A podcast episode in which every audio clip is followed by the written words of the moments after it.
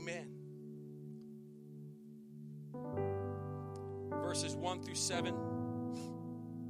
Amen. Genesis chapter 12, verses 1 through 7. For time's sake, I'm going to go ahead and read. Amen. The Bible says, Now the Lord had said unto Abram, Get thee out of thy country and from thy kindred and from thy father's house unto a land that I will shew thee, and I will make of thee a great nation. And I will bless thee. Somebody say blessing. And make thy name great, and thou shalt be a blessing. And I will bless them that bless thee, and curse him that curseth thee. And in thee shall all the families of the earth be blessed. And so Abraham departed as the Lord had spoken unto him. And Lot went with him. And Abram was 70 and 5 years old when he departed out of Haran. And Abram took Sarai his wife, and Lot his brother's son, and all their substance that they had gathered, and the souls that they had gotten in Haran. And they went forth to go into the land of Canaan, and into the land of Canaan they came. And Abram passed through the land unto the place of Sichem, unto the plain of Moreh. And the Canaanite was then in the land. And the Lord appeared unto Abram and said, Unto thy seed will I give this land. And there, somebody say there, there builded he an altar unto the Lord my subject this Sunday, this first Sunday of February, is simply this building altars. Building altars. Would you pray with me one more time? Amen. And just ask the Lord to have his way and to speak to us. Lord Jesus, we come before you as your children. We come before you as your servants, humbling ourselves. I pray, Lord God, that you would, Lord God, baptize us, us today with an ear to hear, a heart to receive your word, a willingness to be transformed, oh Lord God, and to live a life, Lord God, that is defined by the altars we build today. And may those altars be unto you. In Jesus' name we pray. Can we clap our hands one more time as we're seated unto the Lord? Hallelujah. Let's lift up a shout and give him praise in this place. Hallelujah. We give you honor and glory, Lord Jesus, today. Lord Jesus, you are such a great God. Amen. Building altars. Building altars. The altar is a place of sacrifice. Excuse me. I don't run my battery there. The altar is a place of worship. The altar is a place where we surrender what we love and declare with deep conviction Jesus, I love you more than that. The altar is where we surrender our plans and declare with conviction Jesus, I love you more and I trust your plans more than my own plans. The altar is a place where we lay down what would bring credit and merit to us. We lay down our pride and we give all glory to Jesus Christ. And our life is defined by the altars we build. Amen. Near the beginning of this year, and as we launched last week, amen, our vision for 2020, it's time to build. The first thing in our lives that we must be sure to build early and often are altars. Our lives and our destinies, uh, amen, will be defined by the altars we build. Whether we build altars unto things that will perish and fade away, or if we will build altars unto the only one and true and living God, Jesus Christ today. The truth is this is that amen altars unto the Lord, the flesh despises the altar that God calls for. My flesh despises the altar. Your flesh despises the altar. Why?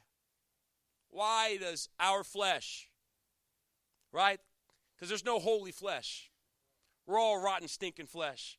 Come on, go ahead. You just might as well point to yourself and say, I'm rotten, stinking flesh. I know. See, our flesh doesn't even like to hear us say that to ourselves, right? But that's what we are. The Apostle Paul said, Within this flesh, there is no good thing. Our flesh despises the altar. Why? Because the altar is where flesh, which is our innate carnal desires, come to die. The altar is where our flesh, which is our innate carnal, earthly focused and centered desires, come to die. The altar is where our flesh comes to die, and the altar is where God's will lives in us. Every day in our lives, every day of our lives, there are two competing agendas my will and God's will your will and God's will every single day. If you're living and breathing, there are two competing agendas in your life and in my life. It is my will versus God's will, and my will is not God's will, and God's will is not my will. They are in, against each other, they are at odds with one another. My will my human will does not want the will of God. Your will, your human will and desires does not want the will of God. My will wants control. Your will wants control. What's the issue with having control of our own lives, Pastor? I love God, Pastor. What's the issue of being in control of my own life? What's the big deal? We need to watch when we say, What's the big deal to God and to the things of God? It's just a note. It's something that I've learned and have to continue to learn. Amen. When my flesh wants to say, What's the big deal of the commitment that God is asking for? What's the issue of being in control of my own life? The issue is that our will leads to death. The issue with my will is that my will leads to death physically, emotionally, spiritually, and ultimately, eternally. My will leads to death. That is the issue with being in control of my life. My will and your will leads to death, but God's will leads to eternal life. Romans chapter 6, verse 23, the Bible says, For the wages of sin is death. But the gift of God is eternal life through Jesus Christ our Lord. Romans 8 5 says, For they that are after the flesh do mind the things of the flesh, but they that are after the Spirit, the things of the Spirit. The issue with our will today is that our will is consumed with the temporal.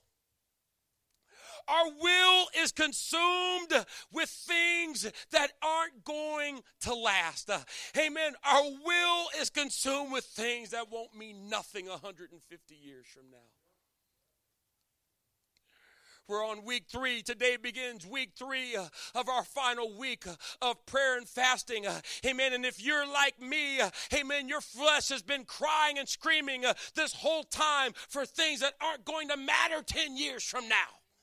Your cup of coffee is not going to matter 10 years from now. Uh, that meal you're, you're abstaining from is not going to matter 10 years from now. Uh, that media you're abstaining from is not going to matter. Uh, but what's going to matter is when I fill my life with the Word of God and I fill my life with the presence of God. Amen. Because that's going to be what lasts. Last Sunday, I was shocked, as I'm sure of all who have heard the news were shocked. I was on my way home, probably left the church about two something. Amen. Last week, and I picked up some dinner or lunch for my wife and I. I finally sat down and I was looking at LeBron passing Kobe Bryant for the all-time scoring.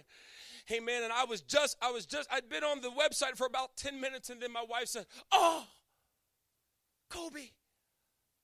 I said, Yeah, LeBron just passed Kobe.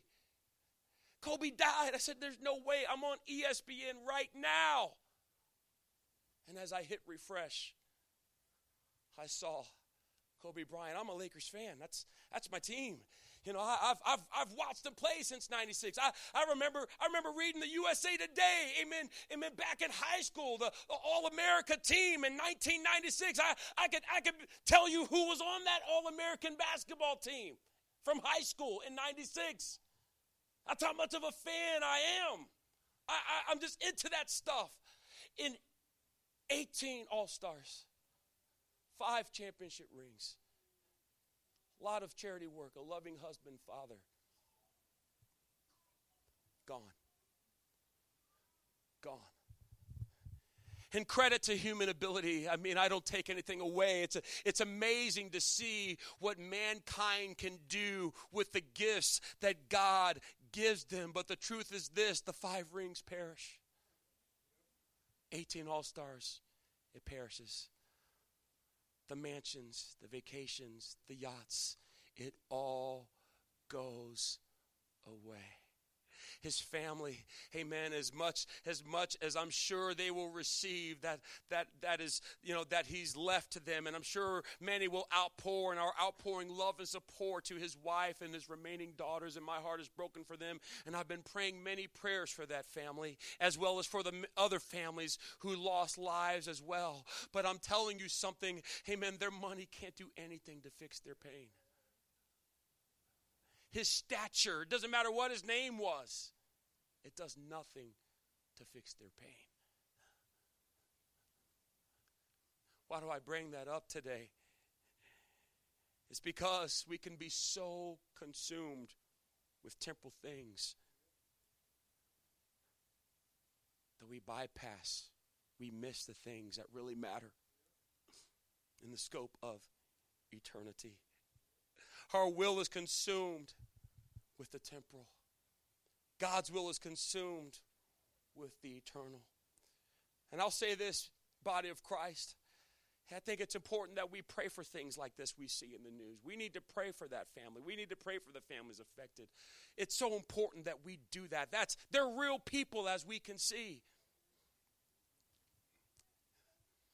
But God's will is consumed with the eternal. Our will is consumed with what we want right now. God's will is consumed with eternity. Eternity.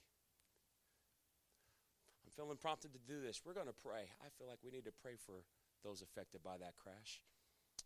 Would you just lift your voice and man, lift your hands unto the Lord, or would you just ask the Lord to minister, comfort, amen, and, and reach for those families affected by that, Lord, right now in the name of Jesus. There are many hurting families, Lord, affected. Lord God, by this crash, Lord God, we, we pray, Lord God, for every family, Lord. They're, no matter what their earthly accomplishments were, they're all just, Lord, ordinary people in your sight, Lord God.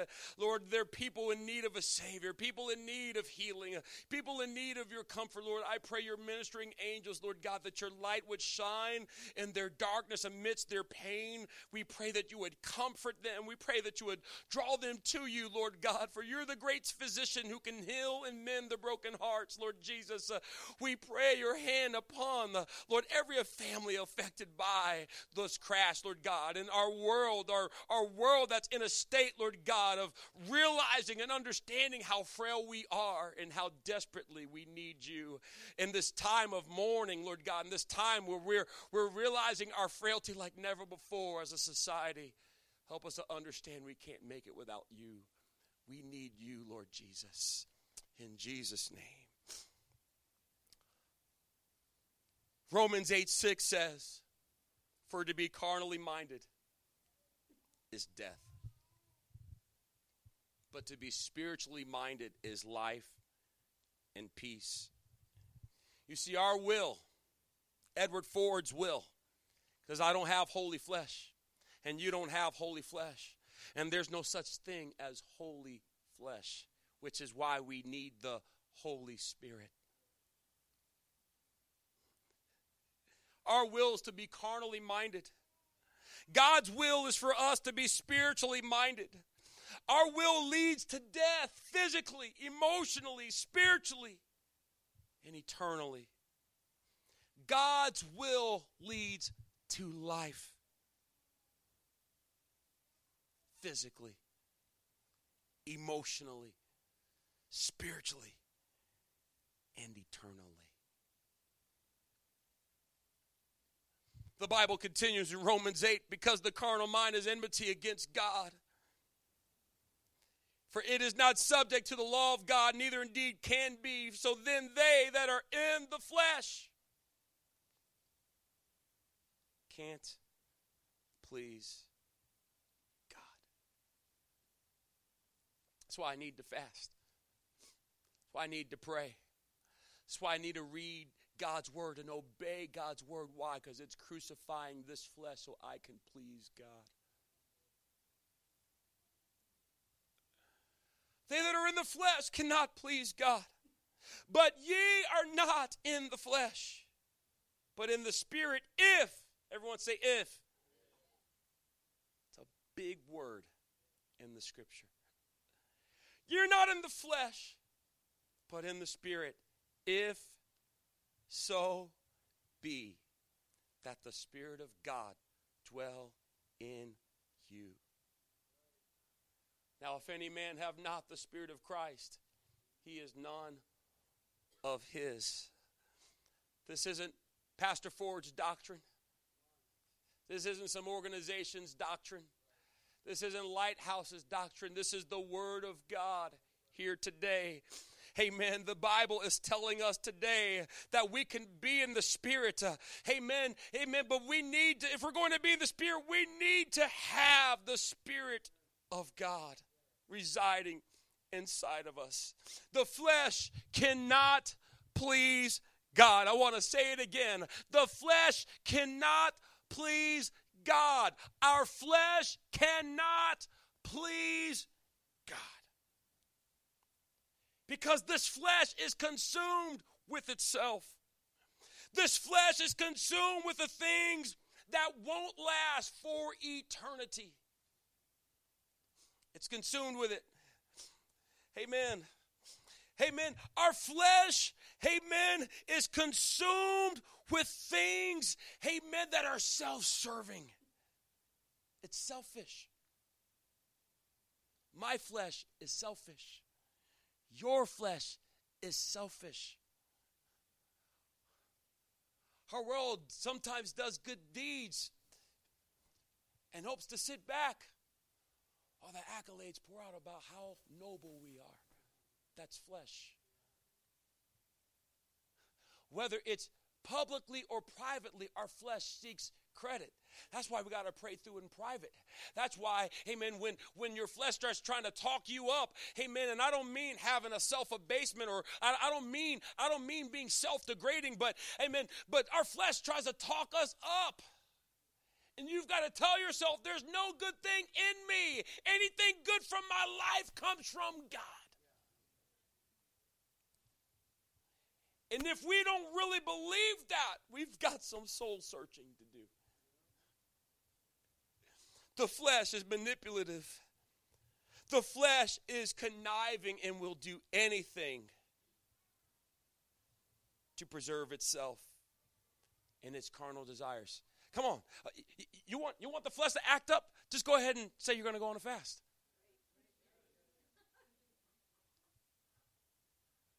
Just, just, just decide to go on a fast and watch how selfish, manipulative, conniving your flesh begins to get. Watch how many excuses your flesh begins to make about everything. And your flesh tries to twist stuff. Why? Because it wants to stay alive. But if the flesh and my will stays alive, uh, amen, I'm going to die. But when I yield my will to God's will. When I put my flesh upon an altar and say, Flesh, you've got to die so that the Spirit of God may live in me. Not my will, but thine be done. That's when the power of the Holy Ghost can fall. Amen. The flesh in its wickedness, our flesh in its selfishness is the very reason we need the Holy Ghost. I need the Holy Ghost. This year, this March is 25 years that I've had the Holy Ghost. I still desperately need the baptism of the Holy Ghost. I need Jesus to fill me every single day. I need Jesus to renew me every single day. Why? Because I still live in flesh.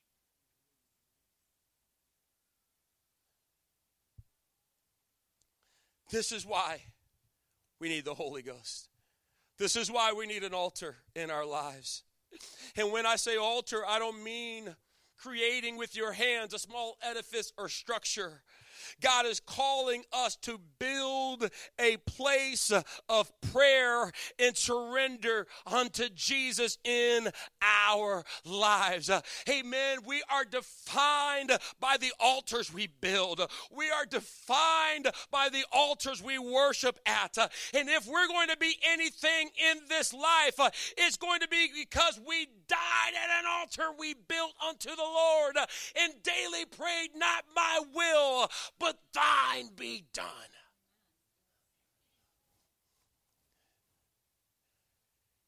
If you or I are going to be anything in life that has eternal value and makes an impact when we're no longer here.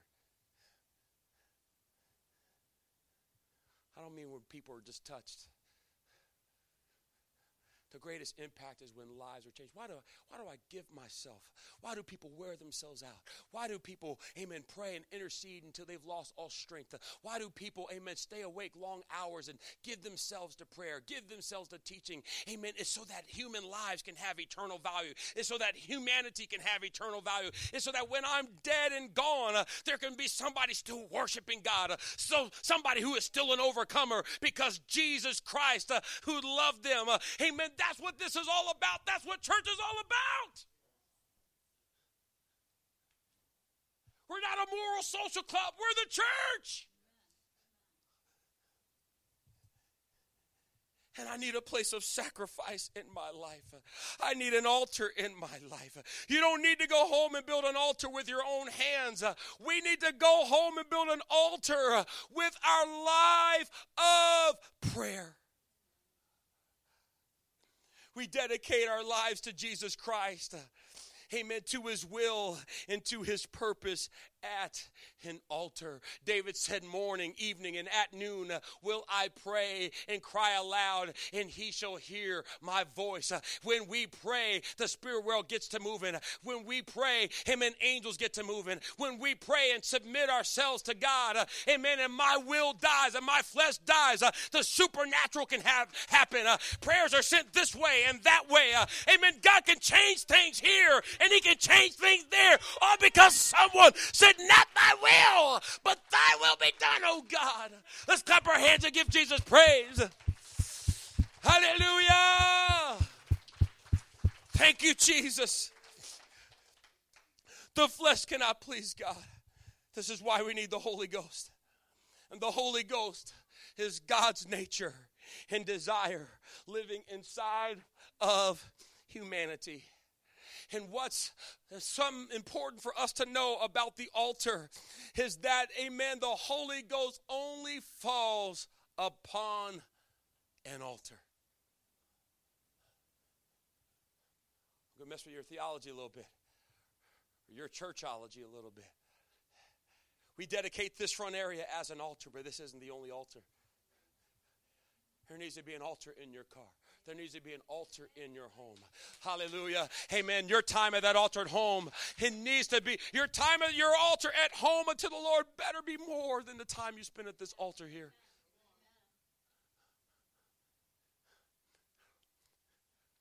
The Holy Ghost falls only upon the altar. The Holy Ghost falls where man has surrendered his will. Over the course of this year, we're going to be learning about building altars and many other things that I believe the Lord has, amen, imparted unto me or spoken to me concerning where He's wanting, what He's wanting to build in this church.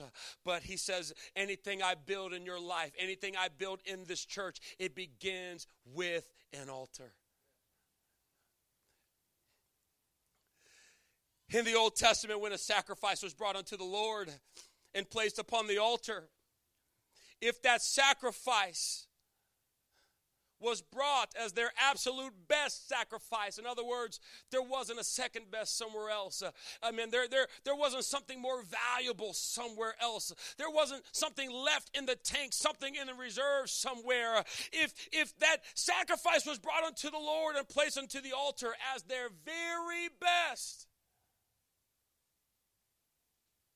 if it was laid on the altar with the right motive, and heart before God, then the fire of God would fall from heaven and consume the sacrifice.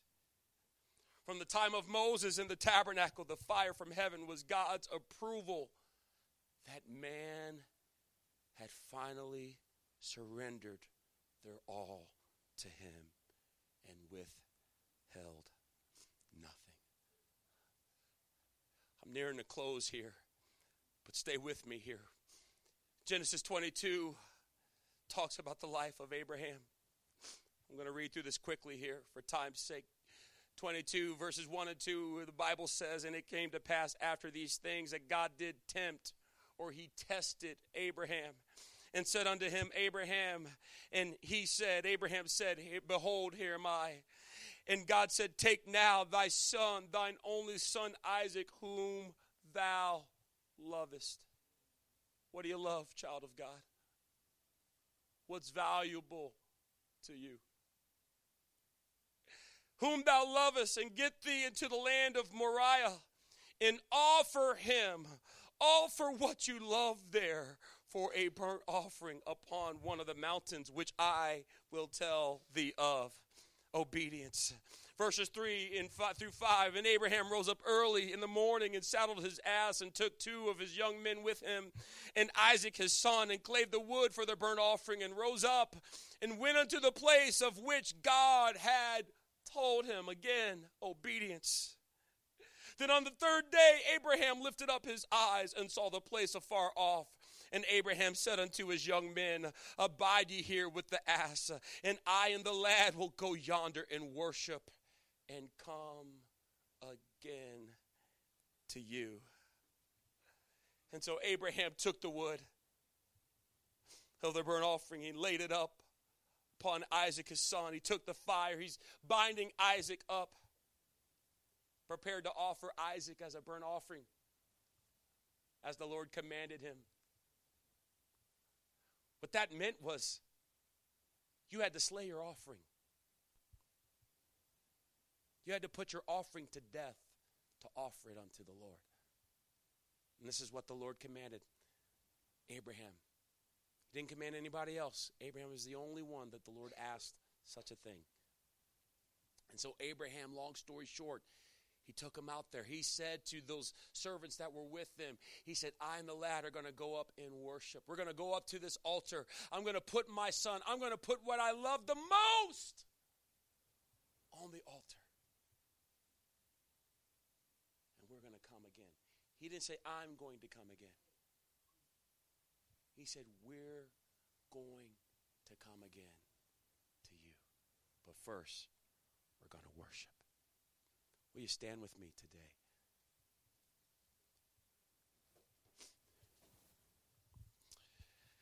And as Abraham did that, he, he bound his son upon that altar.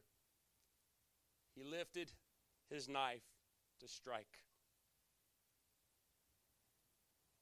And when he began his downward motion, the angel of the Lord prevented him and said, Abraham, Abraham, offer not thy son, slay not thy son, for now I know. We can go to verse 12. I'm uh. Can we get verse 12 up there, please? He he said, "Lay not thine hand upon the land, lad, neither do thou anything unto him, for now I know that thou fearest God." I had to put you into that pressure, Abraham. I hear what you say, Abraham. You say you love me. You say you trust me. You say you trust me, Abraham. You say you trust me, Abraham. You say you trust me, Abraham. You say you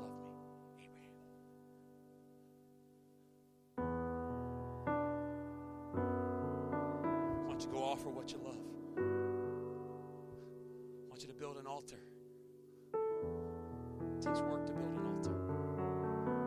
Heavy stones, and we're going to learn about altars for a while. I can't fit it in all today. Fit it all in today. I want you to offer it. I want you to give it. I want to know. I want to know. You haven't proven you trusted me yet, but I'm gonna I'm gonna give you an opportunity to show that you trust me. I'm gonna give you an opportunity to show that you love me. Cause because God's rule is this. Can't trust what you can't test. God will always test you before He trusts you with blessing, with heritage, with anointing, with covenant. I got to test you first. That's, that's why we have all these tests in society. We're emulating our Creator God. He, he tests us before He brings us to another level.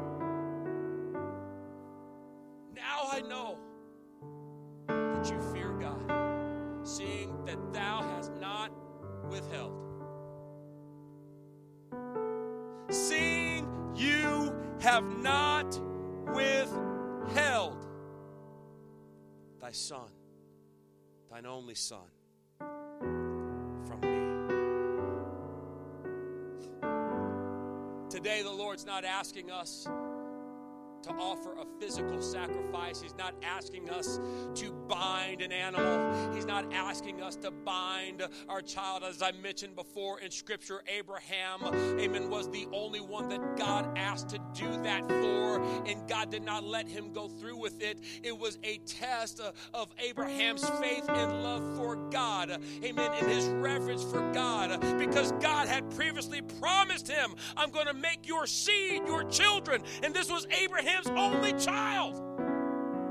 I'm going to make your children like the, the number of the stars of the sky, the sands, or the grains of the sand. But I want to know if you're going to withhold what you love from me.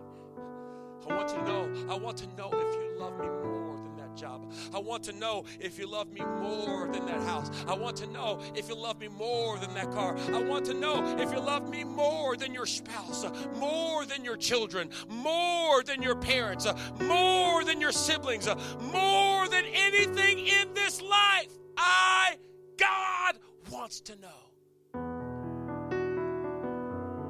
It's a test. Somebody say it's a test. And so now the Lord says in Romans 12, we're not offering lambs and goats today. He says, I beseech you, therefore, brethren, by the mercies of God, that you present your bodies a living sacrifice, holy, acceptable unto God, which is your reasonable service. This is the this is our offering. This is our altar today. Amen. We don't build altars by stone. We build altars by prayer and surrender. And be not conformed to this world, but be transformed by the renewing of your mind, that ye may prove what is that good and acceptable and perfect will of God. Today, what we need to understand is this the fire, which represents the Holy Ghost, the fire, which represents the demonstration of the Spirit of God, only falls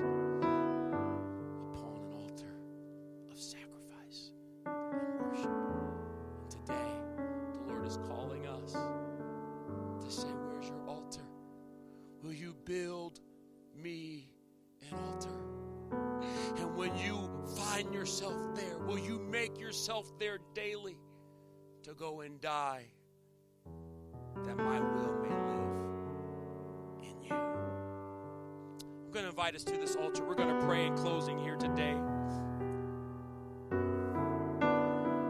It's our second Sunday after Vision Sunday. We're still early in the year And there are great things the Lord wants to build in our lives this year. We can't even fathom, can't even imagine all the Lord wants to build. Here's the thing if Abraham is looking back, hindsight 2020, years later, his children are as the stars of the sky and the grains of the sand. And he's given this inheritance, this land.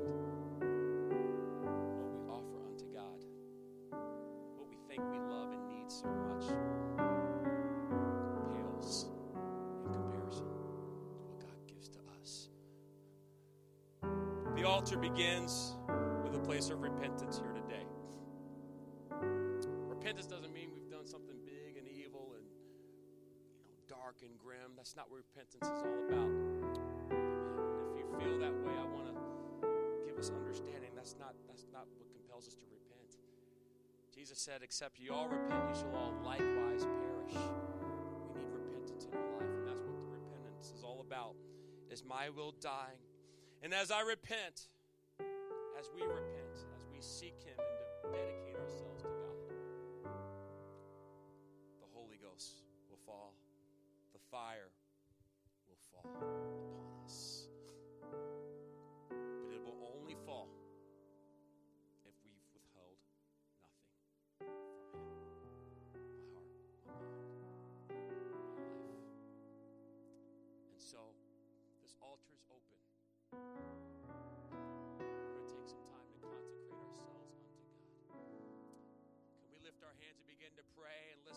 Ourselves to Him.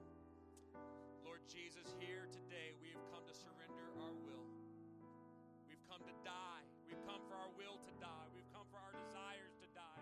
We've come for our opinion to die.